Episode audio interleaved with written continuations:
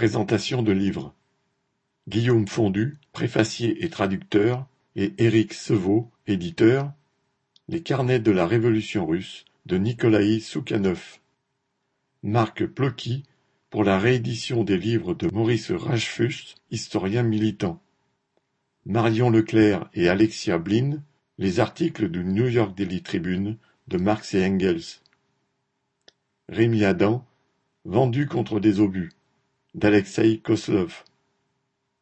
Lucien Détroit, préfacier, Sur les piquets de grève, les femmes de la grande grève des mines de l'Arizona de 1983, de Barbara Kinslover. Henri Marnier, préfacier, Seuls les fous n'ont pas peur, de Georges Scheer.